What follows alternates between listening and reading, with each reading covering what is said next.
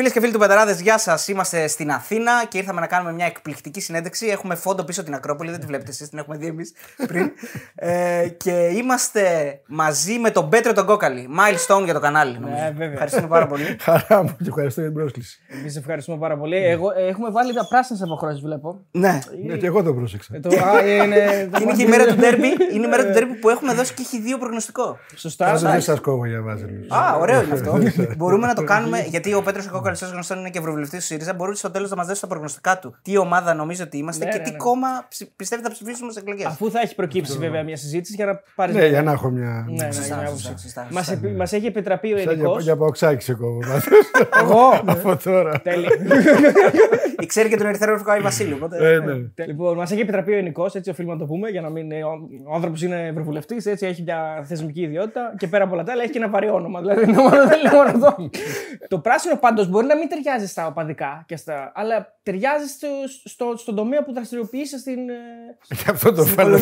Ευχαριστώ πολύ. Για το σήμερα. Γιατί τότε αφού είναι έτσι, εγώ έβαλα μαύρα, όχι για τον Πάγαλ, επειδή η κατάσταση στη, στα θέματα του περιβάλλοντος του κλίματος είναι δυστυχώς κατάμαυρη. Και αυτή είναι η δικιά μου δουλειά και στο Κοινοβούλιο με την Πράσινη Συμφωνία να προσπαθήσουμε να το, να το σώσουμε. Δεν γίνεται τίποτα γιατί εδώ και χρόνια ακούμε ότι. Χαμός γίνεται, δεν είναι έτσι. Ναι. Γίνεται χαμός, γίνεται πάρα πολύ μεγάλη δουλειά. Έχει μπει μπροστά δηλαδή μια τρελή ριζοσπαστική αλλαγή που χρειάζεται να γίνει σε όλα τα πράγματα. Το πρόβλημα πια είναι η ταχύτητα. Ταχύτητα, αποτελεσματικότητα και ένταση και, και επιτυχία γιατί δεν έχει, δεν μας παίρνει. Δηλαδή δεν είναι απέναντι κάποιος να το συζητήσουμε. Είναι φυσική η η ικανότητα του πλανήτη να φέρει τη ατμόσφαιρας να φορτώνει με διοξίδια και με αέρα θερμοκηπίου και δεν θα κάτσει να μας ακούσει ότι τώρα ξέρεις, εμείς θέλουμε λίγο χρόνο και αυτά και τα λοιπά. Οπότε γίνεται πραγματικά κοσμογονία. Τι να σου πω, δηλαδή, πριν 10 μέρες ψηφίσαμε ότι από το 2035 θα απαγορευτεί η πώληση αυτοκινήτων εσωτερικής καύσης στην Ευρώπη. Τέλος. Δηλαδή, βενζινά σε επάγγελμα του παρελθόντος, πώς ήταν ο, ξέρω, ο αλωνιστής αυτό. Αλλάζει το πράγμα πάρα πολύ γρήγορα σε όλα τα επίπεδα. Αλλά το θέμα είναι ότι θέλει πιο γρήγορα. Θέλει πολύ πιο γρήγορα από όσο κάνουμε και δεν είναι εύκολο. Έχει καθυστερήσει γιατί είχαν Δεκαετίες. Δεκαετίες. Υπήρχαν Δεκαετίες. κάποιες χώρες που αρνούνται να το δεχτούν. Δηλαδή, εγώ θυμάμαι τον Υπήρχαν. Τραμπ να λέει ότι αυτό είναι μια πλεκτάνη που το στείλουν. Ναι, ευτυχώς δεν υπάρχουν πια. Υπήρχε μια περίοδος, καταρχήν δεκαετίες, όταν λέμε δεκαετίες, ποιος το ξέρει δεκαετίες, το ξέραν επιστήμονες οι οποίοι δουλεύαν για πετρελαϊκές εταιρείες. Και το ξέραν το 1960. Και τι κάνουν οι πετρελαϊκές εταιρείες, κάναν αυτό ακριβώς που κάνουν εταιρείες καπνού και, και τσιγάρων, όταν μάθανε ότι το κάψιμο προκαλεί καρκίνο, πληρώσανε πάρα πολλούς επιστήμονες οι οποίοι να δημιουργούν μια σφαίρα αμφιβολίας, ούτως ώστε να μπορούν να έχουν πολιτικούς που να τους πιέζουν να καθυστερούν. Αυτή η καθυστέρηση, όπως είναι το τσιγάρο, κοστίζει εκατομμύρια θανάτους, νεκρούς, κατεστραμμένους, οικονομικές καταστροφές κ.ο.κ. Και φτάσαμε ευτυχώς πλέον, ε, έχει κατα... δεν υπάρχει κανένας που σοβαρά να λέει ότι αυτό που συμβαίνει δεν οφείλεται στις ανθρώπινες πράξεις, που είναι τα καλά νέα, γιατί σημαίνει ότι μπορεί να τα σώσουμε. Δεν υπάρχει κανένας που το λέει αυτό. Το λέγει ο Τραμπ μέχρι.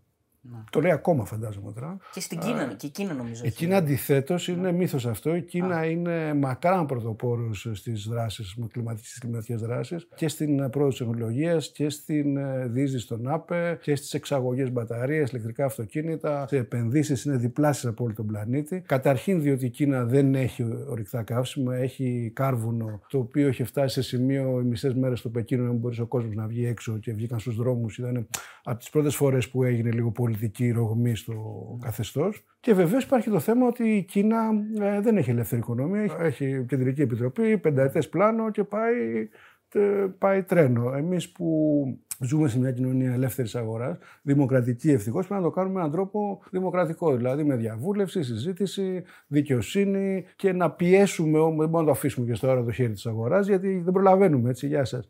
Θεωρείς ότι υπάρχει το, το, το έρισμα στην κοινωνία, δηλαδή το, το έχει πιστέψει, το έχει αποδεχθεί ο απλός πολίτης ότι υπάρχει, ότι έρχεται, ότι είναι πολύ μεγάλο πρόβλημα. Από το πλαστικό καλαμάκι που θα πει να σου πω, πω Ναι, δεν- κοίτα. εγώ το έχω συνηθίσει μέχρι το πιο. Και επειδή ζεις και ουσιαστικά σε δύο χώρες πλέον, γι' Ναι, αυτό το λέω. Τι, Πώς είναι η μία χώρα, πώς είναι η άλλη. Κοίτα να δεις, είναι ωραία που το ρωτάς έτσι, γιατί νομίζω ότι όλοι το βλέπουμε. Το καταλαβαίνει ο καθένας όσο έχει μια ηλικία πάνω από. Δηλαδή, εγώ, ας πούμε, που είμαι 53, βλέπω ότι έχει αλλάξει το κλίμα. Δηλαδή, πρέπει να είσαι στραβό να μην το βλέπεις και βλέπεις ότι αυτό δεν μπορεί να είναι καλό. Αλλά έχουμε περάσει πολύ την ιδέα ότι είναι ο πολίτης που θα, δεν θα έχει καλά μάγια. Αυτά δηλαδή πλέον πρέπει ο πολίτης να, να λειτουργήσει πολιτικά και να απαιτήσει πολιτικές αλλαγές σε μεγάλο επίπεδο. επειδή συνήθως τα έχουμε στο μυαλό μας λίγο μπερδεμένα αυτός που είναι με το περιβάλλον, πρέπει να είναι και vegan vegetarian. Εσύ είσαι vegan vegetarian. Όχι, δεν είμαι ούτε vegan ούτε vegetarian. Προσπαθώ να έχω ένα μέτρο στη διατροφή μου. Μια ισορροπημένη, μια ισορροπημένη διατροφή. Πεσκετέριαν, μήπως; Ναι, πεσκετέριαν, όχι. Και γάβρο δεν τρώω. Ή αυτό που λένε με το κρέας, ότι πρέπει να μειώσουμε λίγο την κατανάλωση κρέατο. Αυτό που λέει με το κρέας έχει δύο απλά απλούς λόγους. Δεν, Ο ένας είναι ότι δεν κάνει καλό στον άνθρωπο να τρώει, ε, να τρώει πάρα πολύ συχνά κρέας και είναι δυστυχώς ένα είδος, ε, ένα είδος στάτους όλες οι οικονομίες όπως γίνονται πιο πλούσιες οι άνθρωποι καταναλώνουν πιο πολύ κρέας γιατί το θεωρούν ότι είναι σημαντικό και στην Ελλάδα τρώγαμε κάθε Κυριακή ας πούμε. Αλλά δεν κάνει καλό το συνέχεια κρέας δεν κάνει καλό στο, στη, στο, στον οργανισμό σου. Και από την άλλη μεριά το κόστος παραγωγής του κρέατος είναι τεράστιο. Δηλαδή άκουγα προχθές ότι για ένα κιλό σφαγείο Μοσχαρίσιο χρειάζεται σε ένα χρόνο να χρησιμοποιήσει 170 τετραγωνικά γης και με 170 τετραγωνικά γης ταΐζεις έναν άνθρωπο για ένα χρόνο. 3,5 κοντά 4 χρόνια πλέον ναι. στις Βρυξέλλες. Πώς είναι εκεί η ζωή, η καθημερινότητα, είναι ενδιαφέρον, υπάρχουν στιγμές που δεν είναι ενδιαφέρον; Καταρχήν, στις Βρυξέλλες, το όριο ταχύτητα των αυτοκίνητων είναι 30 χιλιόμετρα, δεν μπορεί να πας παραπάνω. Στο δρόμο δεν υπάρχουν κάδοι απορριμμάτων, δεν υπάρχουν, δεν υπάρχουν κάδοι στο δρόμο. Βγάζουν οι άνθρωποι τα σκουπίδια τους, τη Δευτέρα βγάζουν τα πλαστικά, την Τρίτη τα οργανικά, την Τετάρτη τα χαρτιά. Απ' έξω σακουλίτσα περνάει τα παίρνει, γεια σας. Και άμα ε, πίνεις ένα καφέ και θες να το πετάξεις κάπου; Ε, είσαι, εντάξει, κανίβαλος ρε φίλε. Ναι. Δηλαδή, το παίζεις μαζί σου ναι. και το πας, το εκεί που πρέπει να πας. Υπάρχουν πάρα πολλά ποδήλατα, δεν υπάρχουν ποδηλατόδρομοι. Έχει, δηλαδή δεν υπάρχουν αυτό το χτισμένο τσιμέντο εδώ και καλά κάναμε ποδηλατόδρομο και φαραωνικό κτλ. Υπάρχει μια γραμμή στο δρόμο ναι. που λέει ποδήλατα από εδώ, μη ποδήλατα από εκεί. Υπάρχει δηλαδή μια παιδεία, μια τάξη και μια, μια ησυχία. Δεν υπάρχει μόλυνση. Εντάξει, εμένα μ' αρέσει στις Βρυξέλλες όσο είπα, αλλά δεν έχω και πολύ χρόνο όσο είμαι εκεί, είμαι κυρίως στο, στο κοινοβούλιο. Ε, δείτε, θα την αλλάζατε για τη, βουλια, τη βουλιαγμένη για τις Βρυξέλλες; Ε, καλά, όχι. Με όχι. Ε, εκείνη το ρίζουμε, πάντα εκεί καταλήγει. Ναι, εντάξει, Όλοι οι Έλληνες. και, αυτό είναι και, ναι.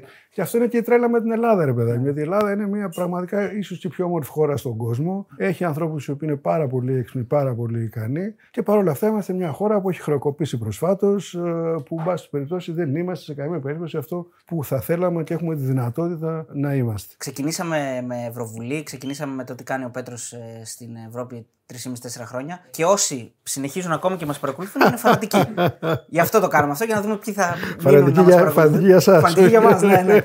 Οπότε τώρα θα έρθουν τα καλύτερα και θα αρχίσουμε λίγο έτσι ναι. να τα. Μια εισαγωγή. Γιατί βλέπω φορές μπλουζάκι Harvard. Harvard δεν είναι; Ναι. Έχεις σπουδάσει στο Harvard. Ναι. Πώς είναι να σπουδάσεις στο Harvard; Το, το βλέπουμε μόνο στις ναι. Αμερικάνικες ταινίες. Είναι έτσι όπως το βλέπουμε στην Όχι, δεν είναι όπως το. Απ' έξω είναι έτσι. Ναι. Α, απ' έξω είναι έτσι. Ναι. από μέσα είναι πιο ωραίο γιατί έχει πραγματικά πάρα πολύ έξυπνους ανθρώπους ε, μαζεμένους από όλο τον πλανήτη και είναι μια μεγάλο προνόμιο και μεγάλη, μεγάλη ευκαιρία. Άμα δεν έχει δηλαδή έτσι μια κηλικείο να πας να πηγαίνεις να παίζεις τάβλη, όχι, δεν είναι όπως τα ελληνικά.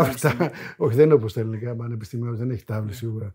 Έχει πάρα πολλά, ούτε καταλήψεις. Έχει πάρα πολλά σπορ, καταλήψεις δεν έχει, ούτε πανεπιστημιακή αστυνομία βέβαια. Α, ε, έχει, έχει το δικό του σύστημα αυτορύθμισης. Εντάξει, έχει πάρα πολλές σχολές, ε, διασκορπισμένες. Ε, εγώ έκανα εκεί το μεταπτυχιακό μου στο, στη σχολή, σχολή πολιτικής. Το πρώτο πτυχίο είναι ιστορία. Έχουμε κάτι κοινό κι εγώ. Στο, Α, ναι, στο Αριστοτέλειο. Ναι, ναι. λίγο, λίγο πιο μακριά. Ναι. ναι. Λοιπόν, like και subscribe πριν προχωρήσουμε στη συνέντευξη, παιδιά. Ευχαριστούμε πάρα πολύ για τη στήριξη. Εσείς κάνετε subscribe όταν, ε, στο Binge Watch; Mm-hmm. Όχι, ε. Δεν πρόλαβα, αφού έβλεπα συνέχεια. Ναι, σωστά. Αλλά ρε παιδιά, να σας πω κάτι. έβλεπα, έβλεπα, έβλεπα. Πάω πέντε κάτι διαφημίσεις. Ναι, πολλές, ε. Γιατί είναι δυνατόν σε εσάς να βγάζει διαφημίσεις, συγγνώμη, Λορεάλ και καλλιτικά και τέτοια δηλαδή; Έχει ποιος είναι το κοινός σας δηλαδή; Ακούετε και ποιο. Α, ναι, πώ το μπορεί να γίνει τώρα. Ναι, τώρα να μας κάνετε το σαμ τώρα. Θα κάνω τώρα μόλις. Να το, να το βάλουμε. Την πρώτη ευκαιρία. Να το, να το κάνει. Τέλεια, τέλεια, ωραία. Επειδή το είπες κιόλας ε, στο λόγο σου, νιώθεις ευλογημένος στο ότι κατάφερες και ήσουν από μια οικογένεια που είχε την οικονομική δυνατότητα να δεις ένα διαφορετικό πράγμα από, από ένα ελληνικό πανεπιστήμιο ή από ένα ευρωπαϊκό πανεπιστήμιο; Δηλαδή ήταν κάτι το οποίο σε άλλαξε σε εκείνη την ηλικία; Εντάξει, οπωσδήποτε. Δεν έχω, έχω απόλυτη αντίληψη ότι είμαι προνομιούχος σε αυτή τη ζωή. Δεν είναι ναι. και από την ποιότητα της οικογένειάς μου και από τις ευκαιρίες που μου δόθηκαν. Ε, ναι, και ήταν μια πολύ σημαντικό εφόδιο και μια σημαντική εμπειρία και, και σπουδές και όλες οι ευκαιρίες που μου δόθηκαν στη, στη ζωή. Παρότι προνομιούχος, όπως ε, λες, υπάρχει εντύπωση ότι αυτοί οι οποίοι είναι προνομιούχοι δεν μπορούν να είναι και αριστεροί. Δηλαδή υπάρχει αυτό, α- ακούγεται υπάρχει στη- στην κοινωνία. ας πούμε. Εγώ- Και Σίγουρα το έχεις ακούσει, δεν μπορεί. Εμένα με εντυπωσιάζει το άλλο με αυτούς που δεν είναι προνομιούχοι και είναι δεξιοί. Ναι, οκ, είναι. Αυτό είναι που μου κάνει μια μεγάλη εντύπωση. Και έχεις πει γι' αυτό ότι αυτό έχει, είναι ένας μύθος από τότε που ο Μαρξ έγραψε το, το κεφάλαιο. Ναι, δεν είναι Γιατί έτσι. και αυτός Ναι, ναι, δεν ναι. ήταν ότι δεν πεινούσε. Ε, όχι βέβαια, προφανώς καλά, προφανώς. Η απόφασή σου να, να πας προς την Ευρωβουλή ήταν και λίγο σαν να έχεις στο μυαλό σου και, τον, ε, και την καταγωγή, δηλαδή τα, τους προγόνους, τον παππού, δηλαδή το, ήταν και αυτό στο Δεν το μυαλό. έχω στη... δεν ήταν στο μυαλό μου, ήταν στην ανατροφή μου, στην... στο DNA μου. Έτσι, Όχι, ρε, έτσι το έκανα και μεγάλωσα. γι' αυτό. Έτσι μεγάλωσα. Αυτές είναι οι αντιλήψεις μου από τότε που ανα- έχω ανατραφεί και δεν έχουν αλλάξει νομίζω ούτε τώρα με την Ευρωβουλή, ούτε παλιότερα στον Ολυμπιακό, ούτε, ούτε ποτέ έτσι. Εγώ δηλαδή μεγάλωσα με τις ιστορίες του, του παππού μου, από τη γιαγιά μου, από την πορεία του, με τους, ε, Τους αντάρτες. Με... με τους αντάρτες, με τους συντρόφους που ερχόντουσαν από την προσφυγιά τότε που επαναπατρίστηκαν μετά το Πασόκ ε, και ερχόντουσαν σπίτι στη γιαγιά και λέγανε ιστορίες από τα νησιά, από τις εξορίες, από αυτά και όλα. Και αυτή ήταν η κουβέντα, ας πούμε. Στο σπίτι αυγή διαβάζαμε, δηλαδή δεν, δεν ήταν κάτι άλλο. Παρότι δεν το- Βέβαια, δεν το η γιαγιά γνώρισες, βέβαια έτσι. μετά Πασόκ. Δεν τον Ναι, Το πρόλαβε. 81, Πάσα- πάσα το βγήκε. 81 Πασόκ. Ήταν ιδρυτικό μέλος του ΚΚ Εσωτερικού και μετά Πασόκ. Ο, ο πατέρας σου τι, τι σου είπε όταν του είπες την απόφαση για, για την Ευρωβουλή; Καταρχήν τον συμβουλεύτηκα, γιατί ήταν μια πρόταση που μου έγινε. ξέρεις, Δεν, δεν την περίμενα κι εγώ. Α, Και μου είπε: Ναι, κάτω μου λέει, γιατί το, το, το έχεις, το πιστεύεις και θα είσαι καλό. Εγώ κατέβηκα με την Προεδρική Συμμαχία τότε. Τι πίστευα και πιστεύω ότι η κλιματική κρίση είναι η μεγαλύτερη πολιτική ανάγκη και αισθανόμουν ανάγκη να το πω αυτό. Και όταν μου είπε ο Αλέξο Τσίπρας αν θέλω να κατέβω, του είπα: Κοιτάξτε, εγώ θέλω να λέω αυτά. Αν είσαι OK να τα λέω. Και κατέβηκα με σταυρό και είχα την τιμή να εκλεγώ και να, να υπηρετώ αυτό, αυτή, την, αυτή την αντιπροσώπευση. Μιλήσαμε για τον ένα τον παππού από την πλευρά του μπαμπά. Ο άλλος ο παππούς ήταν πρόεδρος της ΑΕΚ. Ο άλλος ο παππούς ήταν πρόεδρος και του Πανελλήνιου και της ΑΕΚ. Και του Πανελλήνιου και της ΑΕΚ. Και της ΑΕΚ. Ναι, για ένα χρόνο το 49 και ήταν τους, α, ο πρόεδρος που έφτιαξε τη μία κερκίδα στο, στην παλιά Νέα Φιλαδέλφια. Ναι. Απίθανο όμως αυτό πώς έγινε. Πράγματι, μετά. πράγματι. Υ- Υπήρχαν κόντρες τότε σαν ε, γαμπρός ο, μπα- ο μπαμπάς σου. Έχει ακούσει καμιά. Η αλήθεια είναι πως όχι, γιατί χωρίσανε πολύ γρήγορα. Α, οκ. Οι γονείς μου οπότε δεν υπήρχαν τέτοια πράγματα. Η μεγάλη κόντρα ήταν στις γιαγιάδες. Μία γιαγιά ήταν, ε, ήταν η κυρία επί των τιμών της Φρυδερίκης, του παππού της ΑΕΚ, και ήταν στις παιδουπόλεις της Φρυδερίκης. Σωστά. Και η άλλη γιαγιά ήταν δασκάλα στην ε, Μουγγαρία, στα παιδιά που είχε, είχαν κενωθεί από το γράμμα και το βίτσι και τα οποία ήταν υπεύθυνος ο, ο παππούς μου να δημιουργήσει τις δομές που θα τα εκπαιδεύσουν, να τα φιλοξενήσουν. Οπότε ε, ήταν λίγο σαν, τη, σαν το, πώς το λένε, λάδι και νερό οι γιαγιάδες. Εγώ θέλω να πω ήταν ζωντανά μέσα Ναι, με ναι, αυτά ναι. τα, Οι τα, αντιθέσεις και οι τραύματα αντιπαραθέσεις, του, ναι. του, του εμφυλίου εμφυλίου, και τα λοιπά. Ήταν, μου είναι γνωστά αυτά. Και τη δεκαετία του 80 άλλωστε που μεγάλωσα εγώ, είχε πόλωση πραγματική τότε. Ήταν. Δεκαετία του 80, ωραίο πάσα μου κάνεις. Ήτανε, ήτανε μια πολιτική αλλαγή. Έτσι, το, εντάξει, δεν ξέρω. Τεράστια. Ναι, τεράστια πολιτική αλλαγή. Δεν, δεν μπορούμε να το βιώσουμε εμείς. Ναι. Γιατί είμαστε. Εντάξει, εγώ γεννήθηκα το 84, δεν είμαι μικρός, αλλά άρχισα να θυμάμαι μετά τα 90. Ναι. Ήταν όντως μιας εποχές που λένε των παχιών αγελάδων. Κοίταξε, στο άλλο το 81. Το 81 ήταν μια τεράστια πολιτική αλλαγή. Εγώ τώρα δηλαδή ήμουν 11 τότε, έτσι. Ναι, Και όμως το βίωσα. Δηλαδή καταργήθηκε η στολή στο σχολείο, καταργήθηκαν οι τόνοι. Ναι. Γίνανε πολλά πράγματα. Ε, το- για το διαζύγιο, Το τι μπορούμε, διαζύγιο, αναγνωρίστηκε η αντίσταση. Η αντίσταση, σωστά. έγινε μια ενηλικίωση τέλος πάντων της μεταπολίτευσης. Αλλά και οικονομικά όμως ο κόσμος ανέβηκε το βιωτικό επίπεδο. Μα προφανέστατα και αυτή είναι ακριβώς η ιδέα. Δηλαδή, το να απελευθερώνεις τη συμμετοχή σε πε- μεγαλύτερα στρώματα, προφανώς θα έχεις και οικονομική ανάπτυξη, γιατί δεν αποκλείς από τη συλλογική ευφυα και από τη συλλογική προσπάθεια ανθρώπους. Τους εντάσσει και άρα δημιουργείς μεγαλύτερη ε, ανάπτυξη. Αυτό νομίζω είναι όλη η ιδέα του, της προοδευτική παράταξης. Σε, σε ποια ηλικία αρχίζει και μπαίνει ας πούμε, η, η ιδέα του Ολυμπιακού, η ιδέα της, ακόμα, ακόμα και η, ενασ- η ιδέα της ενασχόλησης, δηλαδή το να προσπαθήσω να, να είμαι πιο κοντά στην ομάδα. Κοίταξε, δεις, εγώ από μικρό παιδί μεγάλωσα επίσης στο Καραϊσκάκι. Γιατί με τον παππού τον άλλο δεν πήγαινα. Δεν έχω πάει ποτέ στην ΑΕΚ. Με τον, ο πατέρας μου με έπαιρνε τις Κυριακές. Είχαν χωρίσει όπως σου είχα πει. Οπότε τις Κυριακές με έπαιρνε στάνταρ και πηγαίναμε στο κολονάκι και τρώγαμε. Και τε- μετά κατεβαίναμε στο Καραϊσκάκι, στα, στη θύρα 3. Κάθε Κυριακή ή στη, στο κολονάκι, στον Πειρά πηγαίναμε τρώγαμε. τρώγαμε και μετά γήπεδο, καραϊσκάκι. Οπότε έχω μεγαλώσει με αυτό το πράγμα. Πάντα δηλαδή ήμασταν ε, Ολυμπιακοί και ασχολιόμασταν πάρα πολύ με τον Ολυμπιακό. Οι Στα, πρώτες πέτρε, στα εικόνες πέτρινα τότε; χρόνια στη δεκαετία του 80, Ναι. μετά έχουμε ζήσει πάρα πολύ καλά. Πρώτος Οι αγαπημένος πρώτες παίκτης τότε, ας πούμε, οι εικόνες, πρώτες εικόνες. Εντάξει, έχω προλάβει και δελικάρι εγώ, έχω προλάβει Λοσάντα, στην πάντα στην πάντα μπαίνει Λοσάντα. Πρώτες εικόνες, δεν ξέρω επειδή ήμουν μικρός, δεν ξέρω επειδή ήταν η κατάσταση, η φάση έτσι τότε. Ήταν γιορτή ρε παιδάκι με το γήπεδο. Δεν ήταν ούτε μανούρα, ούτε τσαμπουκάδες, ούτε να τους φάμε. Ήταν ένα πανηγύρι. Καλοντημένοι άνθρωποι, μαζί Ολυμπιακοί Παναθηναϊκοί, αεκτζίδε. Και γινόταν ένα, ένα γλέντ. Ήμουνα μέσα ε, στη θύρα 7. Ήμουνα μέσα στο. Δεν υπήρχαν κινητά τηλέφωνα τότε, με έψαχνε η μάνα μου μετά. Εμείς δεν χαμπάρι δεν είχαμε Α, πάρει. είστε Στα γεγονότα. Στο ναι. γεγονός. Ναι, στο- βέβαια, αλλά εμείς στη δεν το Μαύρη πήραμε Μέρα. χαμπάρι. Φύ- Έγινε το 6-1, πανηγύρια, φύγαμε. Μας ψάχνανε μετά. Είχαμε πάει με τον πατέρα μου κάπου. π- Κόντουσα πεθάνει η μάνα μου. Ε, ήμουνα μέσα που κυνήγαγε ο Κωνσταντίνου του Συνετόπουλο. Τα έχω ζήσει αυτά. Τότε όλα. ισχύει ότι οι ποδοσφαιριστές παίζαν, ήταν πιο πιθανό να παίξουν ξύλο ποδοσφαιριστές παρά οι οπαδοί. Οπωσδήποτε, ναι, ναι, πολύ πιο πιθανό. Όχι πως συνέβαινε κιόλας. Αλλά οι οπαδοί να παίξουν ξύλο δεν. Καταρχήν δεν, δεν υπήρχε και ιδέα του οπαδού τότε. Αφίλατο. Του οργανωμένου ναι, χου- ναι, του ναι, οργανωμένου δεν οπαδού υπήρχαν. ή του τότε. χούλιγκαν, ας Ε, μετά εγώ σπούδασα στην Αμερική, όπως είπες, ιστορία. Να. Και στο μεταξύ ο πατέρας μου μπλέχθηκε με την ε, Επιτροπή Ανασυγκρότησης του Ολυμπιακού όταν έφυγε, όταν έγινε το σκάνδαλο με το Σκοτά, ο Σαλιαρέλης μετά έφυγε κτλ. Και δημιουργήθηκε μια επιτροπή α, α, σωτηρίας, όπου σιγά σιγά ο πατέρας μου κατέληξε να έχει την πλειοψηφία της ΠΑΕ, πρώτα τον μπάσκετ και μετά την ΠΑΕ. Το μπάσκετ και επιτυχία έχει φέρει τότε, έτσι, να θυμίσουμε. Ναι, ναι, ναι. ναι. Μεγάλη πτυχή. ναι. Και μετά στην ΠΑΕ και μετά γύρισα εγώ όπου είχα σπουδάσει ιστορία. Και είχε μ, α, ανακτήσει με έναν σκοτεινό τρόπο τα αρχεία του Ολυμπιακού. Τα οποία ήταν, κάποιος τα είχε πετάξει κάπου τέλος πάντων, τα, είχαν, τα είχε αγοράσει το, ο πατέρας μου ΣΠΑΕ και μου λέει, αφού σπουδάζει ιστορία, πήγαινε μου λέει στον Ολυμπιακό να δεις τα αρχεία. Να δούμε και τι σπούδασες. Ναι. Να δούμε γιατί είναι Στην αυτά που Αμερική. πήραμε. Έτσι. Παίρνω λοιπόν τηλέφωνο εγώ και το σηκώνω και Γιάννης Αναστασιάδης, Θεός χωρέ, τον ξέρουν οι Ολυμπιακοί ποιος είναι. Το σηκώνω, του λέει Παρακαλώ Ολυμπιακός. Κράπτο κλείνω εγώ. Λέω το τηλέφωνο. Σοκ. Ξαναπαίρνω λοιπόν, λέω Γεια σας, λέω πού είναι τα γραφεία κτλ. Μου λέει ο Γιάννη και πάω και ανοίγω ένα γραφείο και βλέπω μέσα από 50 κούτες χαρτονένιες με τα αρχεία του Ολυμπιακού, ασυνδέσμου φιλάθλων Πυραιός και όχι οπαδών Πυραιός, από το 25 μέχρι το 40. Τα οποία ήταν, μιλάμε, θησαυρός έτσι. Και μετά έφυγα 15 χρόνια μετά. Από το...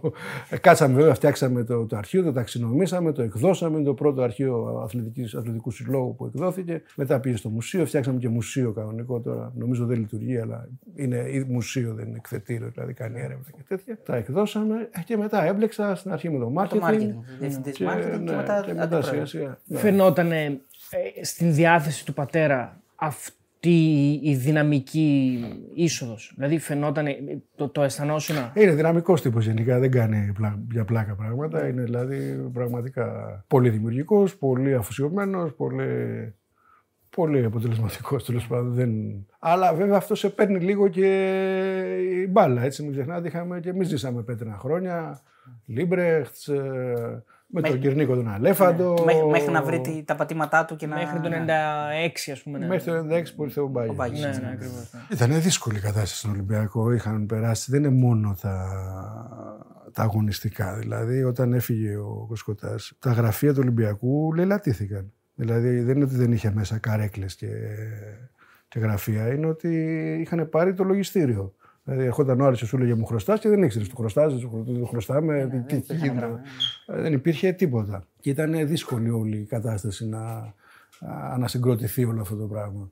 Ήθελε γερό στο μάχη. Ήθελε... Πολύ γέρο Ναι. στο μάχη, πολύ, πολλή δουλειά, πολλά λεφτά, η ρύθμιση των χρεών τότε και σιγά σιγά να, να συνταχθούν λεφτά. Θυμάμαι, Δηλαδή, εγώ ασχολήθηκα με το marketing, έτσι, εισιτήρια, Χορηγούς. χορηγούς, merchandising, εντάξει. Εγώ, ε, εγώ γενικά έζησα μια περίοδο που ήταν ε, το πρόλαβα το ποδόσφαιρο λίγο σαν ένα πανηγύρι, folklore, δηλαδή ήταν ένα, ένα έθιμο τέλος πάντων και στη μεταμόρφωσή τους σε ένα προϊόν θεάματος. Δεν ξέραμε ποιος έπαιρνε τα ειστήρια, δεν ξέραμε ποιος πλήρωνε για τις πινακίδες. δεν- δηλαδή- Ναι. Ήθελε από την αρχή ξύλωμα όλα και ξανά Ναι, ναι. στήσιμο από την αρχή. Ναι. Έγινες, δηλαδή, ήταν, ήταν η αρχή του business. Δηλαδή, σιγά Ήταν η σιγά, αρχή του ναι. business σιγά σιγά. Η αρχή του business σιγά σιγά. Φτιάξαμε τους χορηγούς, ε, φύγαμε από το Καραϊσκάκι, πήγαμε στο Άκα γιατί το Άκα- Καραϊσκάκι γκρεμιζόταν, δηλαδή έβλεπες από μέσα τα, τα ντουβάρια. Άλλωστε έχεις πει ότι ο Ολυμπιακός είναι η πιο επικερδής επιχείρηση του Πειραιά. Είναι σίγουρα το δεύτερο μεγαλύτερο αφήμι του Πειραιά. Ο Ολυμπιακός, η ΠαΕ τώρα πια πρέπει να έχει ένα τζίρο γύρω στα 70, 70 εκατομμύρια ευρώ. Βάλε και τον μπάσκετ.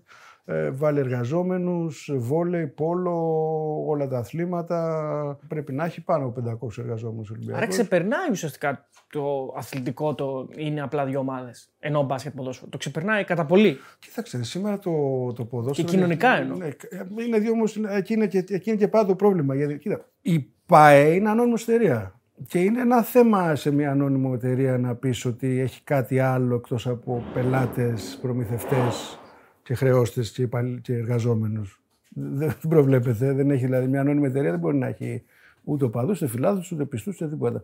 Όταν λοιπόν το 81 νομίζω ή το 83 ε, δημιουργηθήκαν οι ανώνυμες εταιρείες, από πού δημιουργηθήκαν, τις ξεκόψαν από τα σωματεία. Και ξαφνικά σου λέει ανώνυμος εταιρεία. Πριν οι άνθρωποι ήταν φίλαθλοι, μέλη, ψηφίζανε και ξαφνικά γίνανε πελάτες. Αυτό δεν είχε ακόμα τότε αφομοιωθεί στο, στο ποδόσφαιρο και στον αθλητισμό και, και μετά ΚΑΕ και όλο το, το καθεξής. Ε, και ήταν περίεργο, περίεργο το, το, το, σύστημα. Μετά, όταν παίξανε Champions League και νομίζω ότι εκεί ήταν μια μεγάλη στιγμή στον Ολυμπιακό που ήρθε η UEFA, η οποία η UEFA τι έκανε με το Champions League, ε, υποσχόταν στους ε, πελάτες της εν τέλει και στους φιλάθλους ένα, μια κοινή εμπειρία σε όλα τα γήπεδα της Ευρώπης την ίδια ώρα της, της 9.45 είτε είναι τηλεοπτικά είτε είναι στο γήπεδο. Έρχονταν λοιπόν μια ομάδα από την UEFA η οποία έφερε ξαφνικά ένα checklist με κουτάκια, με τις κινήσεις ανά ώρα που πρέπει να κάνεις δύο μέρες πριν μέχρι το kick-off. Τι κάνεις με τους ε, χορηγούς, τι κάνεις με τους φιλάθλους, τι, τι εισιτήρια. Προπόνηση της ομάδας ναι, ναι, ναι, ναι, όλα αυτά. Όλα αυτά. Και το είδα εγώ με την ομάδα που μας τότε και λέω: Παιδιά, το κάνουμε σε κάθε ματσόρια, θα το κάνουμε στο ελληνικό πρωτάθλημα. Μου λέει: Γιατί να το κάνουμε, να το κάνουμε για να είμαστε καλύτεροι. και από τότε ξεκινήσαμε και το κάναμε αυτό. Media Day, Media Day, τι ώρα θα φύγουν τα εισιτήρια, τι ώρα θα έρθει η ομάδα. Ότι θα έχουμε ρε παιδάκι με ένα μπούσουλα, δεν θα κάνουμε. Γεν, με τον Αλέφαντο, ας πούμε, στο μια ιστορία. Ναι, αυτό ήθελα. Στο παλιό Καραϊσκάκι, παίζαμε νομίζω με τον Πανιόνιο.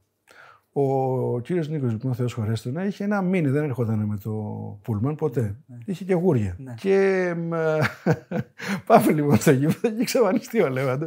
Και δεν έχει, περνάει η ώρα, περνάει η ώρα, περνάει η ώρα. Έχει πάει παρά 20. Κινητά δεν υπάρχουν. Πού είναι ο Κυρνίκο, ποιος θα παίξει, τι θα γίνει. Σκάει λοιπόν ο Κυρνίκο, του λέει: Κυρνίκο, τι έγινε. Άσε μου λέει, θα σου πω μετά, τρία μήνυμα θα κερδίσουμε τα λοιπά. Πράγματι κερδίζουμε. Ο Αλέφαντος λοιπόν από τα γούρια του ήταν να δει νεκροφόρα. Να μην δει. Να δει. Να δει. να δει. Επί δύο και να δει. Επί δύο και να δει. Και δεν είχε δει. Και δεν έβλεπα, μου λέει, και είχα ανησυχία και τι να κάνω. Μου λέει, πήγα, μου λέει και στήθηκα στο Τζάνιο, λέω, στο νοσοκομείο. Μου λέει, δεν μπορεί να τον βγάλουν. Δηλαδή, πόσο πιθανό ήταν στον δρόμο και να δει μικροφόρα. Είναι λίγο. Τι να σου πω, τι να σου πω. Είναι πάντως. περίεργο. Μάλλον του είχε τύχει σε κανένα δύσκολο μάτσο και το κέρδισε. Ναι, ναι. Καλά, και ο Ανίδης. Που τράκαρ το αμάξι του. Στη Θεσσαλονίκη. Αυτό. Επίτηδες. Ε, ναι. Δεν το ξέρω. Ναι, ναι, ναι, Ξέρουμε την ιστορία εντάξει, με τη σκάλα, με τη, με τη γέφυρα. γάτα, όλα Καλά, αυτά εντάξει. Αυτά τα Final Four. Αυτά είναι καθημερινή. με το αμάξι τι είχε γίνει; Εγώ έχω ακούσει την ιστορία ότι είχε τρακάρει μια φορά το αμάξι πρώτη φορά που πιέζεται στον Μπάουκ νομίζω και από τότε πήγαινα και εδώ. Κάθε με τον Μπάουκ μόνο φαντάζομαι, όχι κάθε εβδομάδα. Εντάξει, με τον ε, Νίκο τον Αλέφαντο έχεις αμέτρητες ιστορίες νομίζω. Ναι, έχω είχα την ευτυχία να έχω περάσει πολύ χρόνο με το. Πότε ήταν η πιο έτσι κάλτη ιστορία, ήταν πριν την ε, μεταμόρφωση του Ολυμπιακού ή μετά τότε με το, με το Δούρο. Δηλαδή εκεί ήταν κάτι που τον πόνισε. Κοίτα να δεις, για να το πω έτσι. Πριν ε, τη μεταμόρφωση του ναι. Ολυμπιακού δεν φαινόταν πόσο κάλτ ήταν. Ναι, ναι. Μετά κάπως φαίνονταν, θα μπορούσε να το πεις κάλτ.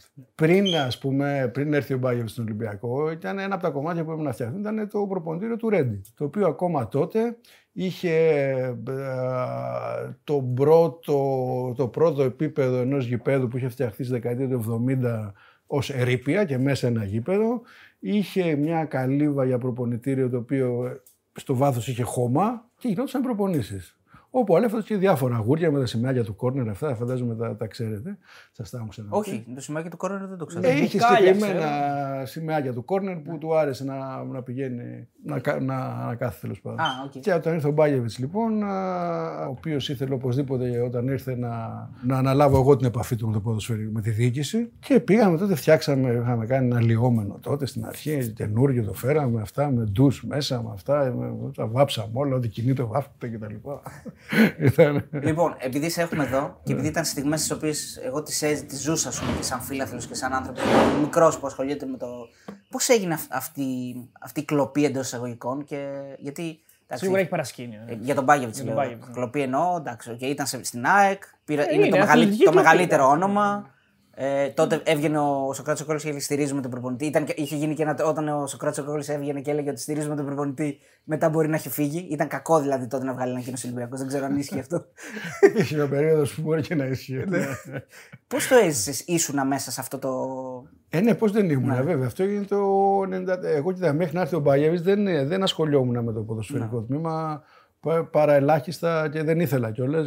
Δεν... Και γενικά δηλαδή, ακόμα δεν είχα συνηθίσει ότι ήμουν στον Ολυμπιακό. Το ψάρωνα, τους έλεγα και λέω: Ωα. Πώς έπεσε σαν ιδέα θα πάρουμε τον Μπάγκεβιτ, Δηλαδή από την αρχή, αν μπορεί να, να Ε, μα Εντάξει, ήταν δώσει. προφανές, ρε φίλε. Ήταν και ο καλύτερος προπονητής ε, ε, της Ελλάδας τότε. Η ΑΕΚ έπαιζε τρομερό ποδόσφαιρο και έγιναν οι πρώτες επαφές και ε, πίστηκε και ήρθε στον Ολυμπιακό. Στήριξε ας πούμε, όλη την αναγέννηση του Ολυμπιακού. Άλλαξε, άλλαξε επίπεδο Ολυμπιακό στα Ήταν και τέσσερα λίγο χρόνια. επίδειξη δύναμης. Ήταν και λίγο επίδειξη δύναμης. Όχι, κοιτάξτε να δεις. Κάθε πρόεδρος σε κάθε ομάδα θέλει το καλύτερο, ειδικά άμα είναι να κάνει πρωταθλητισμό, θέλει το καλύτερο για την ομάδα. του. Δεν είναι δηλαδή. Ε, και δεν συμφωνώ και με τον όρο κλοπή. Ο επαγγελματίας είναι ο Μπάγεβιτ, Ναι, ούτε ναι, ναι. μικρό παιδί είναι, τον έκλεψε κανένας, ούτε, ούτε τον είχαν κλειδωμένο πουθενά και πήγαν και τον- και τον Ούτε κάνανε εσά έτσι. ναι. Ε, Δηλαδή, ξέρετε ότι θα Ας αντιμετωπίσετε. πρόσεχαν, εν πάση περιπτώσει. Ξέρετε ότι θα αντιμετωπίσει αυτή την προσωπική επίθεση. Όμως, δηλαδή, ήσασταν εκεί για να το στηρίξετε. Το είχατε συζητήσει αυτό. Ότι κοίτα να δεις ότι αυτό πάει, ξεφεύγει. Δύο φορές πήγαμε στη Φιλαδέλφια, να σου θυμίσω. Ναι. Πήγαμε την πρώτη φορά που γύρισε με, με τον Τούσον προπονητή στη Φιλαδέλφια και έβρεχε πάρα πολύ και δεν έγινε το μάτς και φάγαμε όλα τα γιούχα τότε, τι γινόταν, πετάγανε χαρτονομίσματα, τηλέφωνα, ό,τι να είναι. Και το πανό Και, είναι. και ξαναπήγαμε την άλλη μέρα. Ε, και αν δεις το βίντεο, εμένα αυτή είναι η δουλειά μου να, ε, να κάνω ό,τι χρειαζόταν ο Μπάγεβιτς. Τι χρειαζόταν ο Μπάγκετ εκείνη τη μέρα; Διάφορα εκείνη την ημέρα. Ε, εντάξει, ό,τι μπορούσα να κάνω και εγώ. Υποστήριξη χρειαζόταν. ε, Δηλαδή, βγήκα πρώτος εγώ. Δηλαδή, τον ήμουν από Batman δι- ήθελε. ε, Δηλαδή, εκείνη την ημέρα, αν δεις το βίντεο, πηγαίναμε προς το, ποδι- προς το, προς τον πάγκο και εγώ ήμουν ανάμεσα στο, στον Ντούσα και την Κερκίδα. Τι να έκανα, δηλαδή, εν πάση περιπτώσει, αλλά. Ένας άνθρωπος. Ναι. Τι είδους άνθρωπος όμως, ο ίδιος πώς το, πώς το προσέγγιζε τότε το, το θέμα; Είναι πολύ συναισθηματικός άνθρωπος ο Ντούσαν, όσο και αν έχει αυτό τη, το, το βυσάζ, ας πούμε. Και σίγουρα τον είχε επηρεάσει πάρα πολύ όλη αυτή η επιστροφή. Βέβαια, το είχε πάρει απόφαση να φύγει από την ΑΕΚ, να έρθει στον Ολυμπιακό. Ήρθε στον Ολυμπιακό και ξέρεις, δόθηκε και έδωσε όλη του την, ε, όλη του τη δύναμη, όλη του την, όλη του την ενέργεια και πίστευε στον Ολυμπιακό πολύ σε αυτή την προσπάθεια. Εντάξει, σίγουρα αυτό τον είχε επηρεάσει. Ήταν μια δύσκολη μέρα αυτή για όλους. Εκείνα τα χρόνια ουσιαστικά αρχίζεις να ασχολείσαι και εσύ ενεργά διοικητικά με την ομάδα. Δηλαδή 96-97. 96-97 είμαι στο πολύ ο σύνδεσμος του ποδοσφαιρικού τμήματος με, την, ε, με τη διοίκηση και ε, δεν ασχολούμαι εγώ ποτέ μετά ούτε με τα προπονητικά ούτε με μεταγραφές. Εγώ ασχολούμαι με τε, τε, μετακινήσεις, διαδικαστικά. διαμονές, τύπο, τηλεόραση. Ε, Βεβαίως όλο μαζί και το, το κομμάτι το εμπορικό. Μετά, ας πούμε, προχωρήσαμε κάνουμε την αλλαγή του σήματος του Ολυμπιακού. Γιατί θέλαμε να αρχίσουμε να κάνουμε προϊόντα, μπουτίκ κτλ. Άρα δεν μπορούσαμε να το κάνουμε, διότι το σήμα του Ολυμπιακού είχε κανιβαλιστεί. Και πρέπει να αλλάξουμε το σήμα του Ολυμπιακού για να μπορέσουμε να έχουμε copyright. Οπότε όταν το κάνεις αυτό, μπαίνεις σε μια διαδικασία που λες: Ωραία, για να κάνω ένα σήμα και τι ακριβώς θα είναι. Τι είναι Ολυμπιακός ακριβώς. Και πέρασαν 1,5-2 χρόνια που κάναμε αυτή τη δουλειά. Και κάναμε καινούριο σήμα του Ολυμπιακού, το οποίο δεν το είπαμε ποτέ σε κανέναν να το αλλάξαμε, διότι δεν ήθελε κανένας να το αλλάξουμε. Ε, Πιστεύαν όλοι ότι το σήμα του Ολυμπιακού είχε πέσει από το πλανήτη Άρη, το, το, το, άχι, τον πλανήτη Δία, Σαν τον κρυπτονίτη ήταν. ναι, τον κρυπτονίτη το 2000 π.Χ.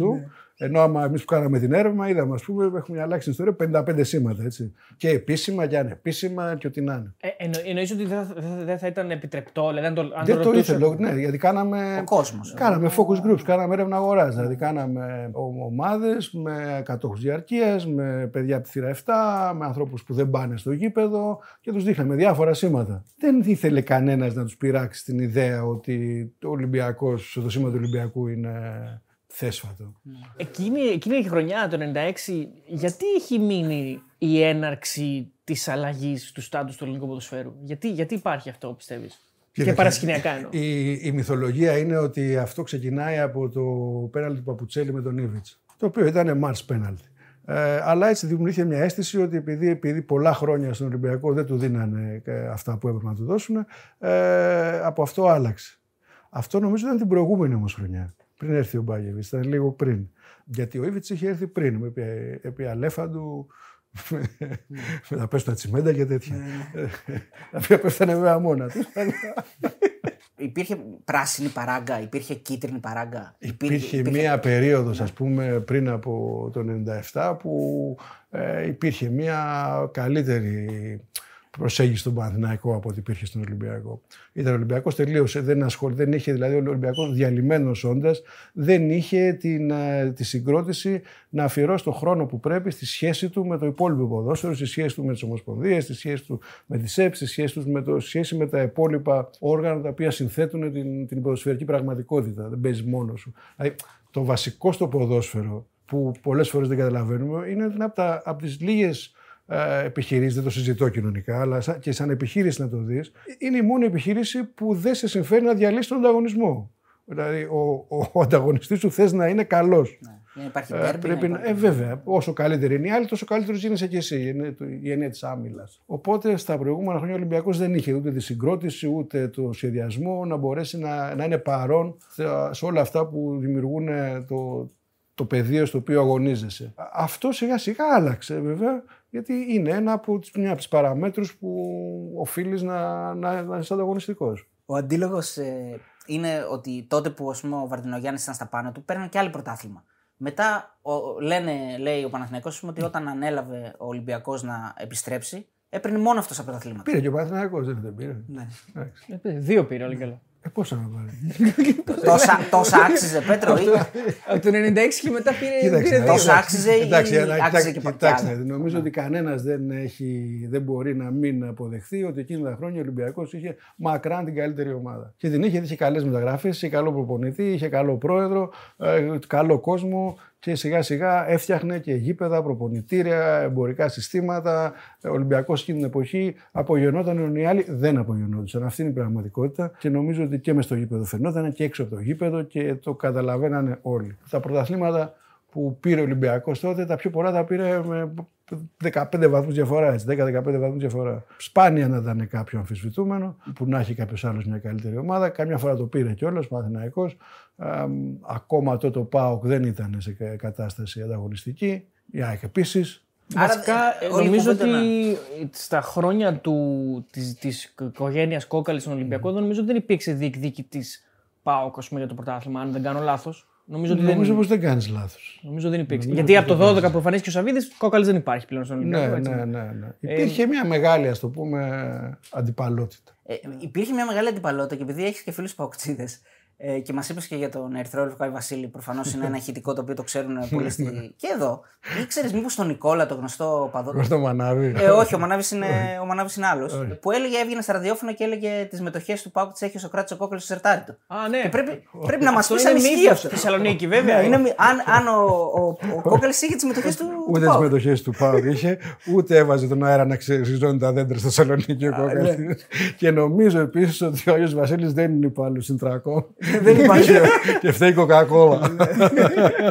Έχεις φίλους Παοξίδε και μου έχουν πει μια ιστορία ότι έχεις δει Πάοκ Ολυμπιακός εδώ στην Αθήνα. με Όλοι, αυ- όλοι Πάοκ και εσύ Ολυμπιακός. Υπάρχει αυτό το. Ε, νομίζω ότι υπάρχει αυτό. Ναι, υπάρχει, υπάρχει. Γιατί έχω κάτι φιλαράκια εδώ που είναι σύνδεσμος ΠΑΟΚ ε, ε, Αθηνών. Αθηνών. Και εντάξει, έχουν πλάκα μεγάλη. Και εντάξει, δεν πήγα στην Τούμπα τώρα, δεν Ναι. δεν είχα φύγει εγώ τον Ολυμπιακό. Και μου λέει μια μέρα, «Έλα να το δεις, μαζευόμαστε. Και το είδαμε. Έβλεπα και κάτι άλλο, και κάτι ευρωπαϊκά ψηλό. Βλέπαμε, είχε κάτι έτσι, είχε, είχαν πλάκα. Πώς ξεκίνησε η αντιπαλότητα με τον Πάοκ, Πώς τη βίωσες εσύ, Δηλαδή πώς το Βορράς Νότος. Ε, Εντάξει, ε, αυτή η ιστορία τώρα με τον Κούδα και ναι, αυτή. Από τότε. Ή από τότε αυτή. Ο οποίος Κούδας είχε έρθει για να υπογράψει; Έτσι, έτσι θυμάμαι, έτσι, έτσι έχω διαβάσει δηλαδή. Ναι. ναι. Ε, είναι πολύ παλιό. Ναι, ναι, το ξέρω, το ξέρω ότι είναι πιο παλιό. Απλώς λέω μήπως επειδή ήσουν μέσα μετά ήξερες και κάτι να μας βοηθήσει. Όχι, δεν ξέρω κάτι παραπάνω. Ε, δεν, δεν κολλάει τώρα στη συζήτηση, αλλά θα το ξεχάσω και οπότε θα, θα, δεν θα ναι. συγχωρέσω τον εαυτό μου ποτέ. Και γι' αυτό θα το πω τώρα. Ναι. Ισχύει ότι υπάρχουν στιγμές που ο πατέρας σου παίρνει, έπαιρνε το αυτοκίνητο και έφευγε από τη φρουρά του, δραπέτευε από τη φρουρά και έκανε βόλτες, έκανε βόλτες μόνος, του, μόνος του στην Αθήνα. Δηλαδή ότι έπαιρνε αμάξι και έβγαινε μόνος του στην Αθήνα χωρίς την ασφάλειά του.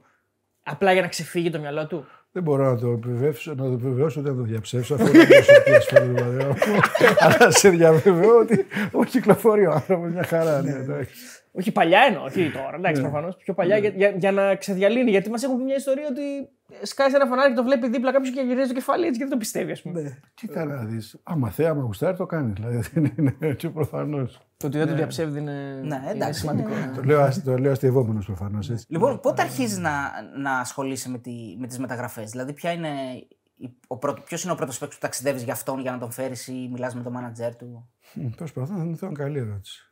Εγώ κυρίως ε, ε, με τις μεταγραφές με τις οποίες εγώ έχω ασχοληθεί ήταν μεταγραφές ξένων παιχτών. Τους Έλληνες ήταν ο κύριος Λούβαρης, ε, αυτός είχε όλη, την, ε, όλη αυτή τη διαδικασία κτλ. Δεν είχα εγώ πολλά παράδοση. Αλλά έχεις ασχοληθεί με μεταγραφές Γιωβάνι Ζάχοβιτς. Ναι, αυτά, ναι, αυτά είναι πολύ έντονα. Αλλά δεν είναι η πρώτη που έχεις ασχοληθεί. Όχι, δεν είναι η πρώτη. δεν είναι η πρώτη. δεν είναι πρώτη. Ναι, γενικά, κοίτα, εγώ δεν ήμουν πολύ στο θέμα ούτε μεταγραφών ούτε διαιτητών. Εγώ προσπαθούσα να, να κάνω κάτι άλλο στο, στο background. Όσο έκανα το, τη δουλειά μου, γι' αυτό μου είχε ανατεθεί να είμαι επικεφαλής ποδοσφαιρικού τμήματος και να το συνοδεύω και να κάνω. Δεν είχα ποτέ ιδιαίτερη άποψη σε όλα αυτά. Προηγουμένως μας είπες ότι υπάρχει μια ιστορία με τον Τζιοβάνι και θέλαμε να την ναι. κρατήσουμε για τη συνέντευξη. Νομίζω ότι είναι η στιγμή να μας τη μοιραστείς. Με τον Τζιοβάνι, λοιπόν, ε, ε, είναι η σεζόν που έχουμε αποκλειστεί από τη Juventus. Παίζει πάρα πολύ καλά ο Ολυμπιακός. Έχουμε μπει στο Champions League, έχουμε δει τι γίνεται και πιστεύουμε ότι πρέπει να ανέβουμε ένα βήμα. Έρχεται μια πρόταση σε μένα από μια τέλος πάντων από έναν συνεργάτη και μου λέει ότι ο Τζιοβάνι μπορεί να τον πουλάει η Μπαρσελόνα γιατί δεν θέλει ο, ο Φανχάλ να. Ο Τζιοβάνι τότε 27 χρονών, εθνική Βραζιλίας, ναι. Μπαρσελόνα. Παίρνω τον πατέρα μου, του λέω ο Τζιοβάνι. Ο Τζιοβάνι μου λέει, τι να σου πω, του λέω, ρώτα και τον πάγει. Πρέπει μας κάνει, ρώτα και τον πάγει. Παίρνω τον Ντούσαν, του λέω, Ντούσαν, του λέω, Τζιοβάνι μας κάνει. μου λέει, ο Τζιοβάνι μας κάνει. Αν μας κάνει, ε. Ναι, ναι, ναι. Πάμε λοιπόν στη Βαρκελόνη με τον κύριο Γιώργο, τον Λούβαρη. Τα βρίσκουμε την Παρσελόνα πολύ γρήγορα. Λέει τώρα πάντα βρείτε με τον παίκτη. Ο παίκτης λοιπόν είναι στη Βραζιλία ο Τζοβάνι. Και έχει έναν μάνατζερ, που δεν μιλάει βέβαια, μιλάει αγγλικά. αγγλικά. Μόνο έχει μια, μια κοπέλα μεταφράστρια. Ο κύριος Γιώργος, εγώ λοιπόν μετάφραση. Γινόταν ένα τέτοιο αυτό, όπου δεν τα βρίσκαμε με τίποτα. Ε, και περνάνε οι μέρες, με ο πατέρας μου, λέει τι γίνεται. Τι γίνεται; Λέω τι να σου πω, ρε πατέρα, εδώ και ο Γιώργο τους βάλει να πληρώσουν κιόλα. Ήταν πολύ καλός ο κύριο Λούβα στη διαπραγμάτευση, ήταν πολύ καλός. Αλλά πέρναγε ο καιρός λοιπόν. Και πηγαίναμε κάθε φορά στο Κορτενκλέ, παίρναμε κάλτσες, παίρναμε φανίλε.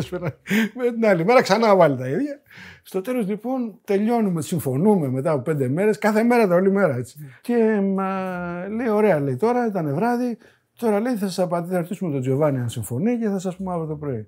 Λέμε πάρτε ένα τηλέφωνο, τώρα πέντε μέρες είμαστε δηλαδή. Όχι, λέει δεν γίνεται. Τέλος πάντων, την άλλη μέρα μας λέει εντάξει, λέει ο Τζιοβάνι θα έρθει. Μπράβο, ευχαριστούμε κτλ. Ποια είναι η ιστορία τώρα, ότι μετά από αρκετό καιρό τον ρώτησε τον Τζιοβάνι. Του λέω: Τζιοβάνι, θυμάσαι που ήταν εκείνη η μέρα κτλ. Τι ήταν εκεί, πώς το σκέφτηκες, γιατί ήρθες στον Ολυμπιακό; Και με κοιτάει ο Τζιοβάνι, που ο Θεός, ας πούμε, και μου λέει: Προσευχήθηκα, μου λέει και ο Θεός μου περνάει στον Ολυμπιακό. Αυτό, αυτό μας το έχει πει και ο Λουτσιάνο mm. για τη δικιά του μεταγραφή. Ναι, ναι, ναι. Είναι μάλλον το και τον Λουτσιάνο τον ρώτησα. Ναι. Αλλά τον Τζοβάνι τον ρώτησα, μου είπε αυτό με απολύτως φυσικό τρόπο. Ότι... Ζήτησα την, ε, την ναι. Προσευχήθηκα στο ναι. Θεό και μου είπε να πάω στον Ολυμπιακό. Ε, ε, Εκτός από τον Άι Βασίλη είναι ερυθρόλεπτο και ο Θεός. Θα τον ρωτήσουμε. Τι του είπε ο Θεός. Να είναι καλά Θεός. Θα τον ρωτήσουμε. Άμα τον δούμε, θα τον ρωτήσουμε. Να είναι καλά Θεός, μας τον έκανε δώρο το Τζιοβάνι. Με το Ζάχοβιτς είναι πάλι έτσι τόσο δράμα η μεταγραφή; Με τον Ζάχοβιτς επίσης πολύ δράμα. Ποιο δράμα. Ποιο δράμα; Ποιο δράμα, τεράστιο δράμα. Δηλαδή; Τεράστιο δράμα γιατί ήταν και πιο δύσκολο και να φύγει από την Πόρτο και να αυτό και, και δεν ήθελε και πάρα πολύ να έρθει στον Ολυμπιακό. Ήθελε να πάει κάπου αλλού, είχε μια άλλη πρόταση. Ήταν πολύ πιο κομπλικέ η διαδικασία. Ναι. Από ό,τι έχω καταλάβει, είχε πιο τουπέ από τον Τζιοβάνι ο Ζάχοβιτς, έτσι. Δεν του είπε ο Θεός. Να. Δεν ξέρω αν το ρώτησε Ναι. τον Θεό. Ναι, Πάντως ε, δεν του είπε να έρθει στον Ολυμπιακό. Ήταν μανουριάρης. Ήταν. Ήταν Δεν, λίγο. είχε, δεν, του τρελάκιας. είχε, δεν του είχε κάτσει καλά. Κοίταξε, τώρα συγκρίνουμε τον Τζιοβάνι, ο οποίος είναι ο πιο καλόβολος άνθρωπος, ο πιο καλοπροαίρετος, ο πιο ταλαντούχος. Δηλαδή, ο άνθρωπος όχι μόνο πίστευε ότι τον, α, τον έστειλε ο Θεός στον Ολυμπιακό, ο πίστευε και πίστευε ότι τον έστειλε ο Θεός στη γη για να χαρίζει στον κόσμο χαρά μέσα από το γήπεδο, μέσα από το ποδόσφαιρο. Ε, ο, ο Ζάχοβιτς δεν ήταν αυτή η περίπτωση. Ή- Ήταν πιο άνθρωπος. Λογικό. ναι, ήταν είχε πιο, πάθει. πιο γήινος, ναι, πιο γήινος. Είχε μια διαφορετική Και προσέγγιση. βέβαια πέσανε και πάνω στην ίδια ποδοσφαιρική θέση, την ίδια στιγμή. Γιατί πήραμε δύο δεκάρια. Και είχε και προπονητή τον Μπιγκόν έτσι μια, ένα Μετά, διάστημα. μετά, μετά, μετά. μετά ένα διάστημα Ολυμπιακός. Μετά, μετά. Και εκεί την πλήρωσε ο Μπιγκόν. Εκεί την πλήρωσε πρώτα ο Μπάγεβιτς Να, εντάξει. και μετά ο Μπιγκόν. Εκείνο το 3-3 είναι μια από τις πρώτες δικές μου αναμνήσεις έτσι, από παιχνίδια Champions League κτλ. Το οποίο είναι. Με τη Real. Ματσάρα. Ε, Ματσάρα. Μαγικά πράγματα συμβαίνουν. δηλαδή, Ματσάρα, για το- ναι, ναι. Και ο Γιωβάνι κάνει. Δηλαδή η ιδέα του. Υπάρχει, ένα, υπάρχει ένας ποδοσφαιριστής που παίζει στην Ελλάδα και κάνει αυτά τα όρια κόντρα στην, στην Real. Ναι, ήταν ναι, ήταν ναι, ναι, ναι. εξωδιαστημική. Δηλαδή το Διαστημικό, διαστημικό παιχνίδι με 70.000 κόσμο. Δεν το πίστευες αυτό που γινόταν. Αντίστοιχο βέβαια και το 3-2 που χάσαμε στον Περναμπέο το 7. Που και εκεί πάλι με 10 παίκτες από το 10 παίζαμε τη Real και προηγηθήκαμε κτλ. Αλλά αυτό το 3-3 ήταν, ήταν τρομερό παιχνίδι πραγματικά. Το προηγούμενη χρονιά με το, το μάτς με τη Juventus, με, το, με τον Κόντε που χάσαμε. Δηλαδή, εντάξει, αυτά τώρα ήταν μάτς που σηκωνόταν η τρίχα. Ήταν κόσμος στο ΑΚΑ. Πώς δεν έπεσε αυτό το ΑΚΑ. Πρόκειται περί θαύματος. Αλλά είναι και ενδεικτικό το που βρισκόταν το ποδόσφαιρο. Δηλαδή, τότε, στο μάτς Ολυμπιακός Juventus, έκοβε το, το ΑΚΑ 74.000 εισιτήρια. Η ζήτηση ήταν ε, 2,5 εκατομμύρια. Αυτά τα εισιτήρια τότε τα τυπώναμε σε ένα τυπογραφείο στο, στη Λάρισα. Ερχόταν με λεωφορείο, με, με, με φορτηγό, σε μαύρες σακούλες. Τα πηγαίναμε στην εφορία η οποία τα τρύπαγε. Τα πηγαίναμε εμείς με τις σακούλες στην αστυνομία που μας έβαζε σε ένα δωμάτιο εμείς και τα σφραγίζαμε. Μετά τα πουλάγαμε στο χέρι, δηλαδή στο- με πακέτα εφεύγαν για τη Λάρισα, για εκείνο, για το άλλο κτλ. Και μετά ερχόντουσαν στο ΆΚΑ που δεν είχε τουρνικέ, δεν είχε μηχανήματα να τα, να τα, να τα ελέγξεις. Νύχτα, με βροχή, με 2.500 κόσμο. Δεν έχω φοβηθεί τόσο πολύ στη ζωή μου δηλαδή. Ποτέ παιδιά, τότε δηλαδή είχε μπει μέσα στο ΆΚΑ, δεν ξέρω κι εγώ πόσους κόσμος. Να μην γίνει κάτι, λες, μην και γίνει κάτι. βρείτε Να Να μπελά. μην γίνει κάτι. Δεν μου Υπεράριθμοι δεν και- δεν πάθει τίποτα ο κόσμος. Έχουν περάσει μια θύρα 7, δηλαδή δεν είναι. Είχαμε χάσει το φράκτη από πολύ νωρίς το μάτς, από το απόγευμα, από τις 7 η ώρα. Είχαν φύγει οι πρώτες περίμετροι που είχαν πηδήξει από πάνω, είχαν εξαφανιστεί οι αστυνομίες. Και όμως. Ναι, δυστυχώς την πήρε. Ο αέρας την πήρε τελικά. Ε, ναι, εντάξει. αυτό ήταν. Κοίτα, ο, ο Ηλίας ο Μπουρσανίδης ε, μας είπε ότι εκείνη τη μέρα αισθανόμασταν τόσο όλοι πόσο καλά Ναι. που μάλλον και ο Ελευθερόπουλος το, πίστεψε τόσο πολύ στη φάση που έφυγε ας πούμε ενώ ίσως θα μπορούσε να... Είναι στο 80 η φάση. Και έχουμε κάνει και ευκαιρίες πριν. Ναι, ναι, έχει χάσει ο Μανατίδης Ναι, ένα ο μαλλί. Μανατής κεφαλιά. Μπράβο, ναι. Ένα μαλλί. Κάνεις ένα έτσι και πας σε- να, να ζήσεις ένα παιχνίδι ξανά από την ιστορία του Ολυμπιακού εκείνων των χρόνων ή οποιονδήποτε, οποιοδήποτε μάτς. Ποιο, ήταν, ποιο είναι το μάτς αυτό; Να σου πω κάτι, εγώ έχω ζήσει 10 χρόνια που έβλεπα 60 μάτς του Ολυμπιακού το χρόνο. Ε, πάρα πολλά. Ε, το 4-0 τον Παναθηναϊκό στο Καρασκάκι, το 3-2 που χάσαμε στο, στον Περναμπέου. Πρώτο μάτς που έχω πάει με τον Ολυμπιακό τέλος πάντων ως επικεφαλής της αποστολής είναι με Τάις Λίμπρεξ, κύπελο στην, ε, πού ήταν, στην Έδεσα; Ναι. Ελλά, κύπελο Κύπελο Ελλάδος. Ελλάδος, λάσπη μέχρι θανάτου και κάνει ο Ολυμπιακό την πρώτη ήττα στην ιστορία του δεύτερη ομάδα δεύτερη εθνική. Με που α, λέω, «Μα, Καλά αρχίσαμε. Ναι. Ο, ε, έτσι όπως τα λες και τα αναπολύ, στεναχωριέσαι τώρα που δεν πας στο γήπεδο. Όχι, δεν μου έχει λείπει. Πάω, βλέπω διάφορα μάτια κατά καιρούς που τι γουστάρω, αλλά δεν, δεν μου λείπει. Πάω Ναι. Δεν και θα δεν- ήθελε να πας να δεις τον Ολυμπιακό στο Champions League; Κοίταξε να δεις, μέχρι τις εκλογές πήγαινα πολύ συχνά. Είχα διαρκεία στο, στη 10. Ε, Πήγε στην 7 καμιά φορά που είχε πιο πολύ χαβαλέ. Τώρα δεν πάω γιατί μπορεί να τσακωθούμε γιατί δεν υπάρχει Ναι. κανένας λόγος. Δηλαδή, εγώ, εγώ δεν πρόκειται να τσακωθώ με κανέναν. Δεν έχω τσακωθεί και με κανέναν ποτέ. Αλλά εντάξει, δεν θέλω να δημιουργήσω κανένα Έχει γίνει παρεξήγηση με το, με το Βαγγέλη Μαρινάκη και με τον Ολυμπιακό ή έχουν υποθεί, έχουν υποθεί κάποια πράγματα τα οποία μπορούν να ξεϊποθούν και να γίνουν όλα όπως ήταν πριν ή έχει ραγίσει το γυαλί; Ή δεν είναι προσωπικό το θέμα; Εμένα δεν, ε, δεν με απασχολεί τόσο πολύ. Θεωρώ ότι κάποια πράγματα δεν έπρεπε να έχουν υποθεί και από εκεί πέρα δεν θέλω να πάω και στο γήπεδο γιατί ξέρω ότι κάποιος θα πει κάτι σε κάποιον άλλο, θα του πει κανένας κάτι άλλο και θα γίνει μανούρα άνευ λόγου και, και αιτίας. Σε κάθε περίπτωση δεν είναι μια ατμόσφαιρα στο γήπεδο που είναι αυτό που εγώ έχω ζήσει και έχω μεγαλώσει και που με ενδιαφέρει να πάω στο γήπεδο να περάσω καλά, να είναι γιορτή, να μην θέλουμε να φάμε κανέναν, να μην φοβόμαστε να μας φάει κάποιος. Δεν είναι κάτι που είναι αυτό που ψάχνω στον ελεύθερο μου χρόνο τέλος πάντων. Έχω διαβάσει και έχεις πει ότι ε, αυτό που λες το και τώρα, ότι ο Ολυμπιακός ποτέ δεν, είχε, δεν, δεν θα έπρεπε να, να ασχολείται με τους άλλους γιατί είναι πιο πάνω από τους άλλους. Ενώ τώρα έχω καταλάβει ότι ο Ολυμπιακός ασχολείται πάρα πολύ με τους άλλους και λιγότερο μάλλον με τον εαυτό του. Ναι, και εγώ από αυτό που παρακολουθώ είναι πάντα τι έκανε ο άλλος, τι θα γίνει εκεί και θα μας φάνε και μας έχουν στήσει και θα τους φάμε και εμείς είμαστε οι καλύτεροι και οι άλλοι είναι χειρότεροι. Και μια κατάσταση τέλος πάντων κόντρας και μανούρας που δεν πιστεύω ότι είναι ο λόγος τον οποίο υπάρχει το ποδόσφαιρο στη ζωή μα. Ποτέ δεν το πίστευα και δεν το απολαμβάνω κιόλας. Αυτή η αγωνία δηλαδή, αυτό το να αποδείξουμε ότι εμείς είμαστε οι καλύτεροι, αυτό το κάνει στο γήπεδο και τελειώσαμε. Ε, εγώ πιστεύω ότι το γήπεδο είναι να περάσει καλά. Mm. Και εσύ και αυτό λέει και στους παίκτες στην περίοδο που ήμουν ε, διευθύνων σύμβουλος, λέει: Κοιτάξτε, να δείτε εδώ άνθρωποι έρχονται για να περάσουν καλά. Για να περάσουν οι άνθρωποι αυτοί καλά, πρέπει να περάσετε εσείς καλά. Είστε νέοι άνθρωποι, παίζετε μπάλα, πληρώνεστε πολύ καλά. Μπορεί να περνάτε καλά, να, μην, να περνάνε και άλλοι καλά, να, να τελειώνουμε. Και νομίζω ότι αυτό είναι το, Έχει... το αντικείμενο. Ε... Όσο είμαστε σε μια κατάσταση που είμαστε βιομηχανία θεάματος τώρα, έτσι. Θε, θεωρείς ότι ο Ολυμπιακός έχει και κάποιο είδους. Ε, μια πολιτική ταύτιση, δηλαδή μια, ένα πολιτικό μέρος πηγαίνει προς τα κάπου πλέον και αυτό είναι κάτι που δεν σ' αρέσει, σ' αρέσει. Κοίταξε, να σου το πω διαφορετικά. Είπαμε πριν για το πώς έγιναν ΠΑΕ, έτσι. Mm. δεν πάβουν όμως να είναι σωματεία. Δηλαδή, όταν λέγαμε το σήμα έρθει από το, από το παρελθόν.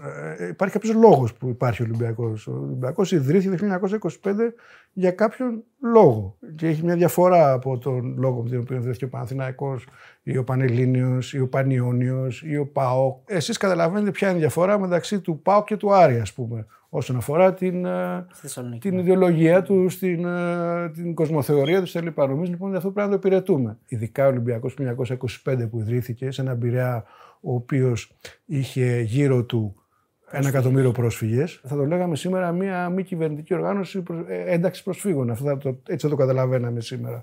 Επομένως, ε, αυτό είναι σαφώς πολιτικό. Έτσι. Και όταν ε, ρωτάει κανένας γιατί υπάρχει Ολυμπιακός, νομίζω ότι το πιο τιμίο είναι να δεις τι γράφει το καταστατικό.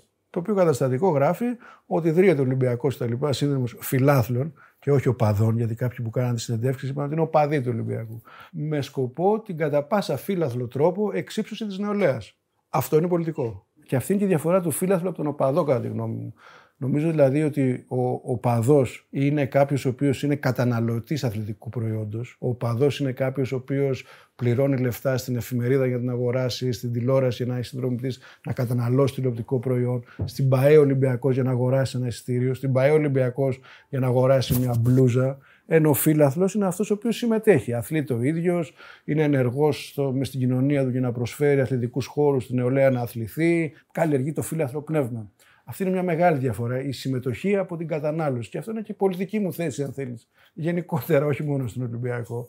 Ε, και η προσπάθεια πάντα στον Ολυμπιακό. Και η ιστορία με τα μέλη αργότερα ε, που κάναμε στις αρχές του 2000, στο Σωματείο Ολυμπιακός. Γιατί προφανώς δηλαδή δεν υπάρχει ερασιτέχνης Πάοκ, ερασιτέχνης Ολυμπιακό. Δηλαδή αυτά είναι προφανώς είναι ερασιτέχνης. Υπάρχει επαγγελματίας Ολυμπιακός. Με εκλεγμένους προέδρους, δηλαδή μέχρι το Γουλανδρή, ας πούμε ο Γουλαρή ήταν εκλεγμένος πρόεδρος. Ο, ο πατέρας μου και ο Μαρινάκης σήμερα είναι ιδιοκτήτες της πλειοψηφίας των μετοχών της ανωνύμου εταιρείας Ολυμπιακός. Είναι, είναι, είναι, πολύ διαφορετικά πράγματα αυτά. Εγώ είμαι πάντα προσπαθούσα να, να το πάω λίγο προς τα εκεί το, το μοντέλο, προς το μοντέλο που λειτουργεί στη Γερμανία, που είναι περισσότερες, σχεδόν όλες οι ομάδες είναι με αυτό το μοντέλο. Στο μετοχικό τους κεφάλαιο του 51% είναι στο σωματείο. Οι μεγάλες ομάδες της Ισπανίας, μεγάλες ομάδες ε, σε όλη την Ευρώπη, ο Άγιαξ, στην Πορτογαλία, ο Άγιαξ, όπου υπάρχει μία σύνδεση με έναν αθλητικό σκοπό. Θεωρώ ότι είναι και λάθος να το απολέσεις αυτό. Δηλαδή, αν πεις ότι εγώ είμαι βιομηχανία θεάματος,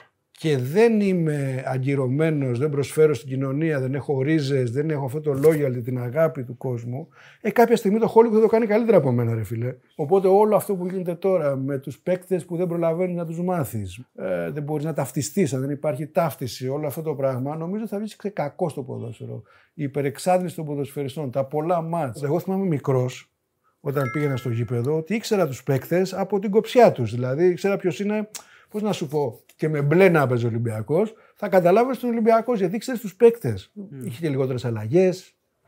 Ε, ήταν άλλο το, η επαφή. Άρα, γιατί είναι ο Ολυμπιακός ο μεγαλύτερος σύλλογος στον πλανήτη Γη; Γιατί έχει κατακτήσει Ολυμπιακά μετάλλια, παγκόσμια πρωταθλήματα, σε ατομικά, συλλογικά, στην ιστιοπλοεία, στη, στο στίβο, στο πόλο, στο βόλεϊ, αντρών, γυναικών. Σε αυτό το εύρος δεν υπάρχει. Δηλαδή Τσεσεκά Μόσχας ίσως παλιά, το Πανεπιστήμιο του Λος Άντζελες ίσως κάπως να συγκρίνεται.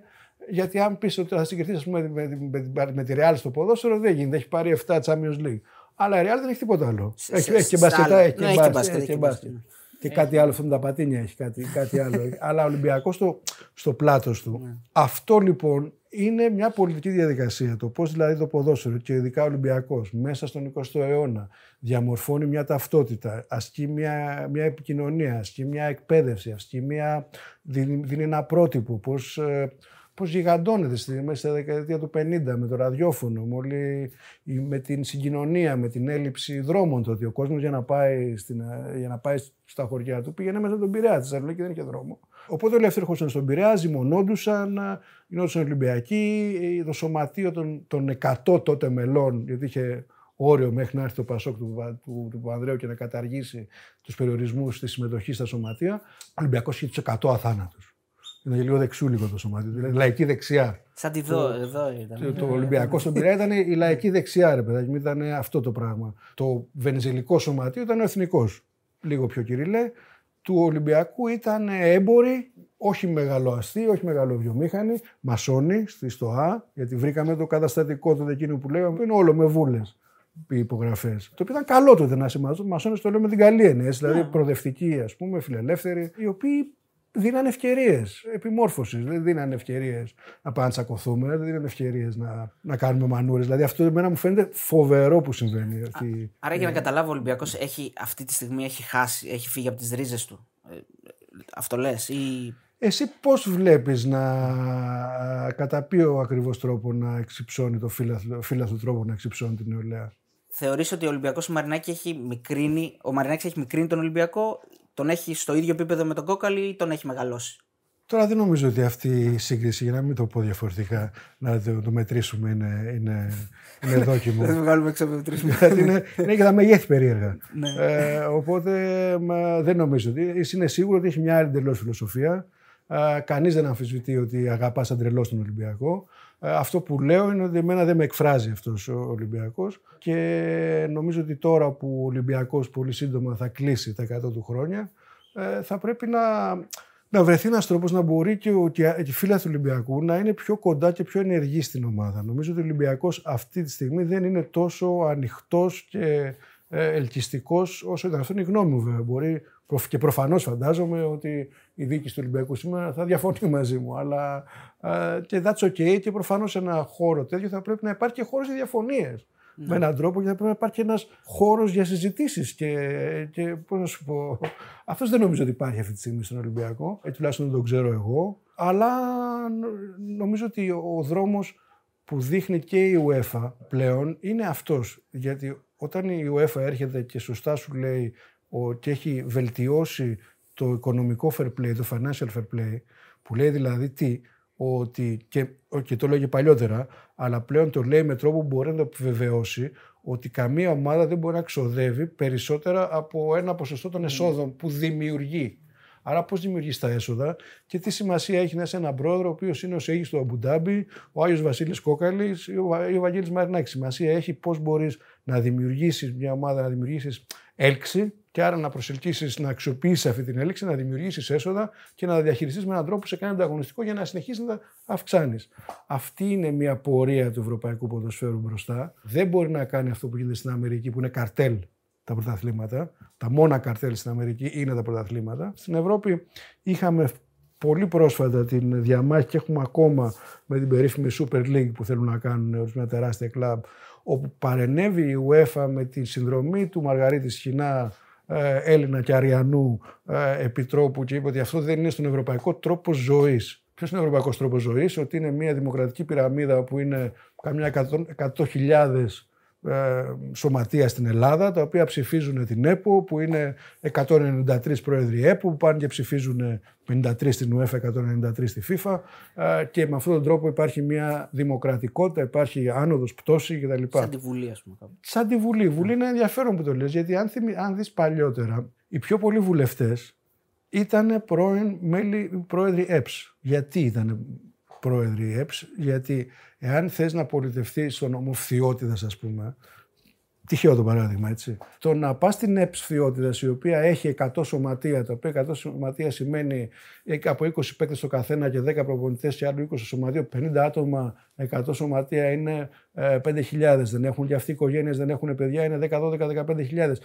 Πού θα βρεις, ποιο μηχανισμό θα βρεις στον ομοφθιότητα να σου δώσει ένα κοινό στο οποίο να μπορείς να απευθυνθείς; Και να σε μάθουν για να σε ψηφίσουν Έχεις μετά. κάνει ήδη τον προεκλογικό αγώνα, δηλαδή Προφανώς και γι' αυτό πηγαίνανε. Ε, αυτό δεν είναι πρόβλημα ούτε του ποδοσφαίρου, ούτε της πολιτικής. Για αυτό το ποδόσφαιρο, καμιά φορά το υποτιμούμε ότι ε, έχει πολύ μεγάλα πολλά πράγματα να δώσει το ποδόσφαιρο. Στο ποδόσφαιρο χρωστάμε πολλά και μας χρωστάει και πολλά για το ποδόσφαιρο και δεν του, ξέρεις, κάπου έχουμε μια σχέση που δεν είναι αυτή που θα έπρεπε θα μπορούσε να είναι. Έχεις αισθανθεί ποτέ ότι με ένα παράδειγμα, ας πούμε, ή μια, ένα περιστατικό ή κάτι, το οτιδήποτε σε μια συνομιλία με έναν Ολυμπιακό, ότι έχεις αγγίξει, σαν οικογένεια εννοώ έτσι, οικογένεια κόκαλη, έχεις αγγίξει τη ζωή ενός ανθρώπου από την άποψη ότι μπορεί ας πούμε, να, να άλλαξες τον τρόπο σκέψης του γιατί μια νύχτα πανηγύρισε ένα γκολ με, με περίεργο τρόπο. Εκτός από τους Ζάχοβιτ. ναι, εκτός τους Ζάχοβιτ, ναι, προφανώς.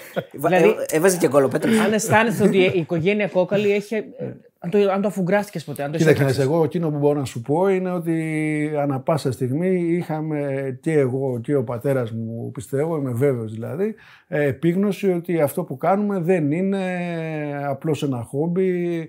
Ε, είχαμε επίγνωση ότι αυτό που κάνουμε αφορά πάρα πολύ κόσμο, επηρεάζει πάρα πολύ κόσμο και πρέπει να γίνεται όσο δυνατόν καλύτερα και με, ένα, και με μια αξιοπρέπεια και μια Υπάρχει μια ευθύνη εδώ πέρα. Δεν είναι... Δηλαδή θυμάμαι ρε παιδάκι μου όταν πήγαμε και κάναμε τα μέλη. Έτσι. Το οποίο τι ήταν, πήγαμε το 2003 νομίζω και είχαμε αποφασίσει, πατέρας μου δηλαδή κυρίως και όλοι μαζί το στήσαμε το, το, το, το μηχανισμό για να συμβεί αυτό, την ιδέα ότι ε, επειδή ακριβώς δεν είναι μαγαζί Ολυμπιακός και δεν είναι, είναι μια χαζή ερώτηση να πεις ποιος είναι πιο Ολυμπιακός, ο Κόκαλης, ο Μαρινάκης, εγώ ή ο διπλανός, ποιος είναι πιο Ολυμπιακός και επειδή πρέπει να υπάρχει μια συνέχεια στα πράγματα, να ανοίξουμε τον Εραστέχνη, να προτρύνουμε τους Ολυμπιακούς να γίνουν μέλη ενεργά του, του Εραστέχνη. Και είχαμε κάνει ένα μηχανισμό τότε βέβαια να, να, επειδή, να μπορούν δηλαδή να ψηφίζουν για το Διοικητικό Συμβούλιο της της ΠαΕ. Που έγινε κιόλας. Γράψαμε τότε 97.000 μέλη πριν το Ιντερνετ, δηλαδή με χαρτιά, μολύβια κτλ. Ε, κάναμε εκλογές, 45.000 άνθρωποι, εκλέξανε την προσώπου στο Διοικητικό Συμβούλιο και εν πολλής αυτός είναι και ο, αυτό που εν πολλής εξηγεί και την α, σημερινή παντοκρατορία του Ολυμπιακού στα αεραστεχνικά τμήματα. Γιατί από αυτά τα μέλη έχουν μείνει 35.000 μέλη. Είχαμε συνδέσει την, την δυνατότητα να αγοράσει εισιτήριο με τα μέλη, γιατί παρομοίως όταν ανοίξαμε το Καραϊσκάκι, η ζήτηση ήταν κολοσιαία. Ε, Έχει προτεραιότητα κάποιος. Δηλαδή. Είχε προτεραιότητα, ήταν, δηλαδή ήταν υποχρεωτικό να, να είσαι μέλος του Ολυμπιακού για να αγοράσεις να έχει προτεραιότητα. Αυτό έλυνε ένα, μια άλλη παθογένεια. Πολλές φορές θυμάμαι, κάναμε την κουβέντα με τις σχέσεις με την επεισόδια στα γήπεδα, βία, διοικήσεις κτλ.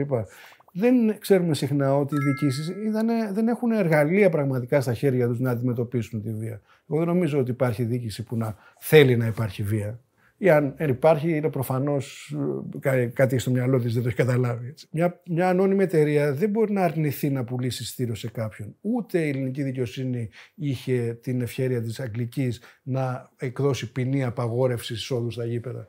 Και βεβαίως και αν είχε την έκδοση, δεν υπήρχε και η δυνατότητα να την εφαρμόσει μετά. Τώρα, ξέρετε, πάμε με την ταυτότητα για κάποιο λόγο να μας ταυτοποιήσει ποιος και να, να σου κάνει ακριβώς τι. Εάν όμως ήσουν μέλος του σωματείου, ως μέλος αυτοδεσμεύεσαι στον ένα πειθαρχικό κώδικα, τον οποίο μπορείς να αποβληθείς από ένα σωματείο, να χάσεις την ιδιότητα του μέλους, εάν ε, παραβαίνεις τους. Η ποινή ηθι- ηθικά και στην Ναι. πράξη είναι μεγαλύτερη από το.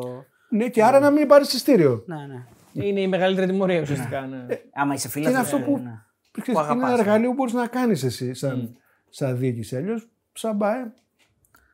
Κάτι για αυτό που συζητούσαμε πριν ε, σε σχέση με τον Βαγγέλη το Μαρινάκη. Η αλήθεια είναι ότι προσπάθησε να, να φέρει, να ανεβάσει λίγο το προϊόν. Δηλαδή, έπαιρνε παίκτες πουλούσε που παλιά. Πο- ε, Δηλαδή, οι ελληνικές ομάδες δεν το κάνανε. Δηλαδή, στα πρότυπα των Πορτογαλικών της Πόρτο. Δηλαδή, να... Ναι, ναι. Αυτό πώς το, πώς το βλέπεις, ήταν κάτι το οποίο. Νομίζω ότι αυτό είναι πολύ θετικό από, από αυτό που, αυτή η ιδιότητα από αυτό που έχει κάνει. Εμείς δεν πουλάγαμε ποτέ παίκτες. Ε, νομίζω ότι είναι πλέον σαφές ότι στον παγκόσμιο ποδοσφαιρικό χάρτη, στον ευρωπαϊκό τουλάχιστον, η Ελλάδα είναι σε μια σημείο που πρέπει να παράγει παίκτες και να τους μεταπολεί μετά. Δεν ξέρω αν το παρακάνει καμιά φορά, γιατί δεν προλαβαίνουμε να του να τους γνωρίσουμε αρκετά, όπως σου λέγα πριν. Ε, νομίζω ότι είναι καλό. Έχει κάνει καλή δουλειά στις ακαδημίες. Έχει δώσει βάρος. Και, στον, και στον εραστέχνη, αν δεν κάνω λάθος. Και στον εραστέχνη βοηθάει. Για μένα, εγώ πιστεύω ότι και η βοήθεια του Βαγγέλη του Μανάκη στον εραστέχνη και η αξιοποίηση της βάσης των μελών που ακόμα είναι σημαντική. Δηλαδή, ο, ο εραστέχνη Ολυμπιακός ξεκινάει με 3,5 εκατομμύρια ευρώ περισσότερα από κάθε άλλο εραστέχνη, οι οποίοι δεν έχουν φράγκο έτσι, πλέον. Απλώς η διαφορά είναι ότι κατά τη γνώμη μου αυτά τα λεφτά δεν, θα, δεν είναι για να πάρουμε τρεις ξένους superstar να πάρουμε να σηκώσουμε μια κούπα ακόμα. Δεν έχουμε πάνω να τις βάλουμε στον πειράτη τη κούπες. Αυτά είναι λεφτά που πρέπει να ξοδέψεις για να δημιουργήσεις αθλητικούς χώρους, για να πάρεις προπονητές, για να φέρεις παιδιά, για να, για να κάνεις αυτή τη δουλειά κατά τη δικιά μου γνώμη. Δεν μου λείπουν εμένα τα κύπελα. Μου λείπει στον Πειραιά να βλέπω και στον Πειραιά και σε όλη την Ελλάδα. Γιατί τώρα που λε ακαδημίες, που μια άλλη μεγάλη προσπάθεια που είχε γίνει και που ακόμα συνεχίζεται είναι με τις σχολές του Ολυμπιακού. Που δημιουργήθηκαν σε όλη την Ελλάδα. Με την Ελλάδα ναι, και στη Θεσσαλονίκη. Και στην Θεσσαλονίκη. Είχε καλά, τι είχαμε πάθει τότε με τη Θεσσαλονίκη. Α, το, στο μάτσε. Είχαμε πάει να γράψουμε μέλη στο. Όχι, ποιο μάτς. όχι στο Είχαμε πάει μάτς. να γράψουμε. Γιατί είχε γίνει και κάναμε σε μάτς γι' αυτό. Εκδήλωση μελών στη Θεσσαλονίκη. Και έχουν έρθει τα παιδιά από τη σχολή του ποδοσφαίρου Ολυμπιακού Θεσσαλονίκης. Ε, εκεί μας πετάξανε πέτρες. Εκεί δεν το, εκεί δεν το, δεν το αντέξανε πια. Ήταν. Αλλά είχαμε τα παιδάκια, δεν ξέραμε τι να κάνουμε.